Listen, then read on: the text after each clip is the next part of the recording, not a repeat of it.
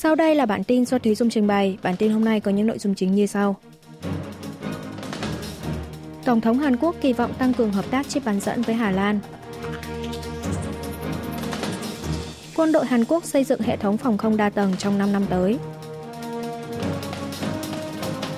Bắt đầu đăng ký ứng cử viên sơ bộ tổng tuyển cử 2024.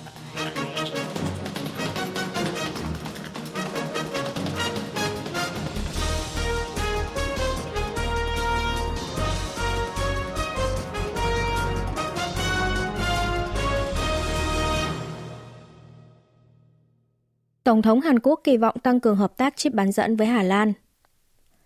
Tổng thống Hàn Quốc Yoon song yeol đã đặt chân tới Hà Lan vào ngày 12 tháng 12, bắt đầu chuyến thăm cấp nhà nước theo lời mời của quốc vương Willem Alexander. Đây là chuyến thăm cấp nhà nước Hà Lan đầu tiên của một lãnh đạo Hàn Quốc kể từ sau khi hai nước thiết lập quan hệ ngoại giao vào năm 1961. Sau khi đặt chân tới Hà Lan, Tổng thống đã được giới chức trong Hoàng gia và chính phủ Hà Lan đón tiếp trọng thể. Lịch trình đầu tiên của ông Yoon là gặp gỡ cộng đồng Hàn Kiều tại địa phương – Tại buổi gặp, Tổng thống nhấn mạnh Hàn Quốc và Hà Lan cùng chia sẻ giá trị về tự do và pháp trị. Hai bên đã không ngừng mở rộng quan hệ hợp tác kinh tế suốt thời gian qua. Kim ngạch thương mại song phương trong năm 2022 đạt mức cao kỷ lục 16 tỷ đô la Mỹ. Nghị sự trọng tâm trong chuyến thăm lần này của Tổng thống Hàn Quốc là thiết lập mối quan hệ đồng minh chip bán dẫn giữa hai nước. Với thế mạnh ở lĩnh vực chế tạo và trang thiết bị tiên tiến, hai bên sẽ tăng cường hơn nữa quan hệ đối tác tương trợ lẫn nhau – Tổng thống dự kiến sẽ hội đàm thượng đỉnh với Thủ tướng Hà Lan Mark Rutte, tập trung thảo luận về việc thiết lập cơ chế đối thoại về chip bán dẫn, tìm kiếm các dự án chung. Ngoài ra, ông Yun dự kiến sẽ tới thăm công ty ASML, là nơi sản xuất máy quang khắc bằng tia cực tím dùng cho chip bán dẫn duy nhất trên thế giới. Lãnh đạo hai nước dự kiến cũng sẽ thảo luận về vấn đề Bắc Triều Tiên, Ukraine, Trung Đông, phương án hợp tác ở lĩnh vực kinh tế, công nghệ như công nghệ quốc phòng, điện nguyên tử, trí tuệ nhân tạo. Quân đội Hàn Quốc xây dựng hệ thống phòng không đa tầng trong 5 năm tới. Bộ Quốc phòng Hàn Quốc ngày 12 tháng 12 công bố kế hoạch trung hạn quốc phòng 2024-2028, trong đó có nội dung hoàn thiện hệ thống phòng thủ tên lửa và phòng không của Hàn Quốc, có thể đánh chặn được các loại tên lửa đạn đạo và pháo tầm xa của Bắc Triều Tiên trong vòng 5 năm tới. Bộ Quốc phòng có kế hoạch triển khai vũ khí dẫn đường đất đối không tầm trung M-SAM-2 và vũ khí dẫn đường đất đối không tầm xa L-SAM vào tác chiến từ năm 2028, sớm hơn so với kế hoạch ban đầu là vào những năm 2030. M-SAM-2, Chon Cung-2 được mệnh danh là tên lửa Patriot phiên bản Hàn Quốc, là nguồn lực chiến đấu trọng tâm trong hệ thống phòng không tầm thấp. Hiện tại, quân đội Hàn Quốc đang phòng thủ ở tầm thấp bằng các loại vũ khí này và tên lửa Patriot và tên lửa M-SAM-3 đang được phát triển. Nguồn lực phòng thủ tầm cao bao gồm tên lửa L-SAM hiện đã được triển khai và tên lửa L-SAM-2 đang được phát triển. Bộ Quốc phòng cho biết sẽ hoàn thiện phát triển các loại vũ khí nói trên để đảm bảo năng lực phòng thủ đa dạng, phức hợp và đa tầng cho các hạ tầng quan trọng tại khu vực Seoul và lân cận thủ đô. Bắt đầu đăng ký ứng cử viên sơ bộ tổng tuyển cử 2024 Ủy ban Quản lý Bầu cử Trung ương Hàn Quốc chính thức bắt đầu tiếp nhận đơn đăng ký ứng cử viên sơ bộ cho tổng tuyển cử 10 tháng 4 năm sau, từ ngày 12 tháng 12, 120 ngày trước ngày bầu cử chính thức. Công chức muốn đăng ký trở thành ứng cử viên sơ bộ thì phải xin từ chức, dù không đăng ký trở thành ứng cử viên sơ bộ nhưng nếu muốn tham gia bầu cử thì công chức phải từ chức trước ngày 11 tháng 1 năm sau. Sau khi đăng ký trở thành ứng cử viên sơ bộ, ứng cử viên sẽ có thể tiến hành một số hoạt động tranh cử ngay từ trước khi thời gian vận động tranh cử chính thức bắt đầu như mở văn phòng vận động tranh cử, đeo băng chéo, phát danh thiếp và các ấn bảng quảng cáo trong phạm vi nhất định. Kêu gọi sự ủng hộ của cử tri qua điện thoại. Thời gian đăng ký ứng cử viên sơ bộ sẽ kéo dài cho tới trước thời hạn đăng ký ứng cử viên chính thức từ ngày 21 đến ngày 22 tháng 3 năm 2024. Bảng đấu tổng tuyển cử sẽ được ấn định vào ngày 29 tháng 3. Trong vòng từ ngày 2 đến ngày 5 tháng 4 sẽ diễn ra cuộc bỏ phiếu sớm cho các ứng cử viên. Đợt bỏ phiếu sớm được diễn ra từ ngày 5 đến ngày 6 tháng 4 và ngày bỏ phiếu chính thức là ngày 10 tháng 4. Trong một diễn biến khác, nghị sĩ Chang Jae-won được biết đến là một chính khách thân cận với Tổng thống Yoon song yeol ngày 12 tháng 12 đã tuyên bố sẽ không tranh cử tổng tuyển cử năm sau. Ông Trang hy vọng quyết định của mình là vì thắng lợi của đảng cầm quyền trong tổng tuyển cử và vì sự thành công của chính phủ Tổng thống Yoon song yeol Thống đốc vùng Primorsky thăm Bắc Triều Tiên Hãng thông tấn Trung ương Triều Tiên KCNA đưa tin phái đoàn chính quyền vùng Primorsky, viễn đông nước Nga, do thống đốc Oleg Kuchemakov dẫn đầu đã tới thăm Bình Nhưỡng vào ngày 11 tháng 12. Thứ trưởng Bộ Kinh tế Đối ngoại Bắc Triều Tiên Chi Kyung-su đã tới đón đoàn đại biểu Nga tại sân bay quốc tế Bình Nhưỡng và tổ chức tiệc chiêu đãi tại khách sạn Koryo ở thủ đô Bình Nhưỡng. KCNA không tiết lộ cụ thể mục đích của chuyến thăm và nghị sự dự kiến sẽ được bàn bạc.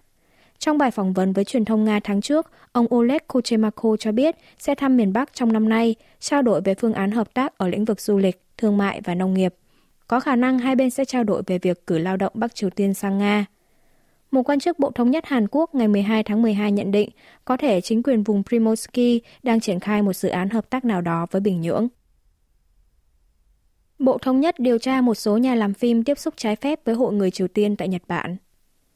Bộ Thống nhất Hàn Quốc đang tiến hành điều tra với một số nhân vật trong giới điện ảnh với lý do đã tiếp xúc trái phép với người thuộc Hội người Triều Tiên tại Nhật Bản, còn gọi là Cho Chong Yeon, một tổ chức thân Bắc Triều Tiên.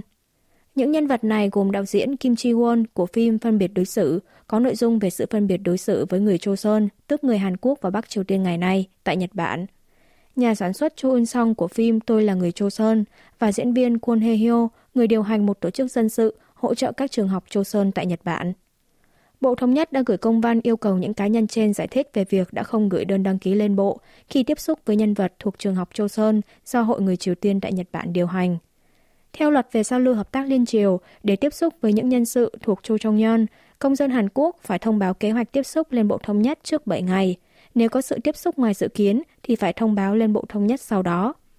Việc điều tra này không phải mang tính chất ngăn chặn giao lưu, hợp tác liên triều hay xử phạt hành chính, mà nhằm đẩy mạnh độ tin cậy về mặt pháp lý, tạo điều kiện để giao lưu, hợp tác bền vững, để người dân có thể tin tưởng và đồng thuận về giao lưu, hợp tác liên triều. Không quân Hàn Quốc công bố nguyên nhân rơi chiến đấu cơ KF-16 hồi tháng 9.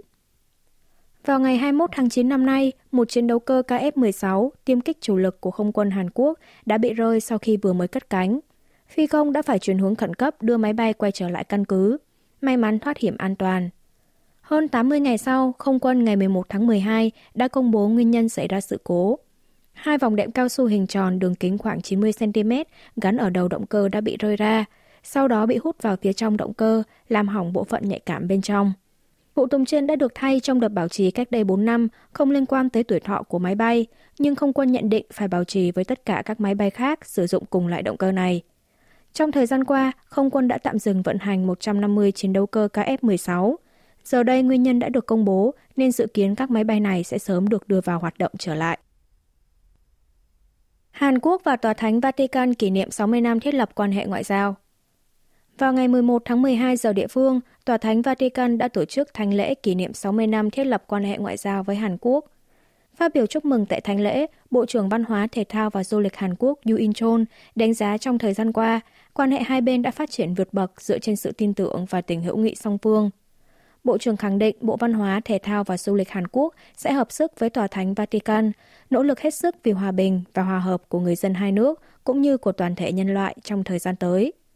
Ông Yu bày tỏ tin tưởng quan hệ hữu nghị giữa hai bên sẽ ngày càng được củng cố hơn sau thánh lễ cùng ngày, khẳng định sẽ tiếp tục mở rộng giao lưu văn hóa và hợp tác chặt chẽ với Tòa Thánh Vatican và vì sự thành công của Đại hội Giới Trẻ Thế Giới diễn ra tại Seoul vào năm 2027. Trước khi tham dự thánh lễ, Bộ trưởng đã có buổi gặp kéo dài hơn 20 phút với Đức Hồng Y, Quốc vụ Khanh Pietro Parolin, trao đổi về phương án hợp tác văn hóa với Tòa Thánh Vatican. Hộ đơn thân chiếm 34,5% tổng số hộ gia đình tại Hàn Quốc năm 2022. Cục Thống kê Quốc gia Hàn Quốc ngày 12 tháng 12 công bố số liệu cho biết trong năm ngoái, tại Hàn Quốc có tổng cộng 7 triệu 502 nghìn hộ đơn thân, mức cao kỷ lục trong lịch sử thống kê liên quan từ năm 2015. Số hộ một thành viên chiếm 34,5% tổng hộ gia đình cả nước, tăng 6% so với năm 2017. Hộ hai người xếp thứ nhì, sau đó tới hộ ba người và hộ bốn người trở lên – Xét theo độ tuổi của chủ hộ đơn thân, hộ dưới 29 tuổi chiếm 19,2%, tỷ trọng cao nhất, sau đó là hộ trên 70 tuổi, ngoài 30 tuổi, ngoài 60 tuổi. Cục Thống kê phân tích, sự gia tăng hộ đơn thân ngoài 30 tuổi là do độ tuổi kết hôn đang ngày càng muộn hơn, trong khi đó tuổi thọ kỳ vọng của người dân Hàn Quốc đang tăng dần, nên số hộ đơn thân trên 60 tuổi cũng có chiều hướng tăng. Trong năm 2022, số hộ đơn thân hưởng trợ cấp sinh hoạt cơ bản là 1 triệu 235 nghìn hộ, chiếm 72,6% tổng số hộ thuộc diện này, mức cao kỷ lục. Tỷ trọng đang tăng dần qua từng năm. Điều này được phân tích là do hộ người cao tuổi không có thu nhập, chiếm tỷ trọng lớn. Tài sản của hộ đơn thân trong năm nay giảm 0,8%, còn 294,9 triệu won, 224.300 đô la Mỹ, chỉ bằng 39,7% tài sản bình quân của các hộ gia đình Hàn Quốc là 527,27 triệu won, 410.120 đô la Mỹ.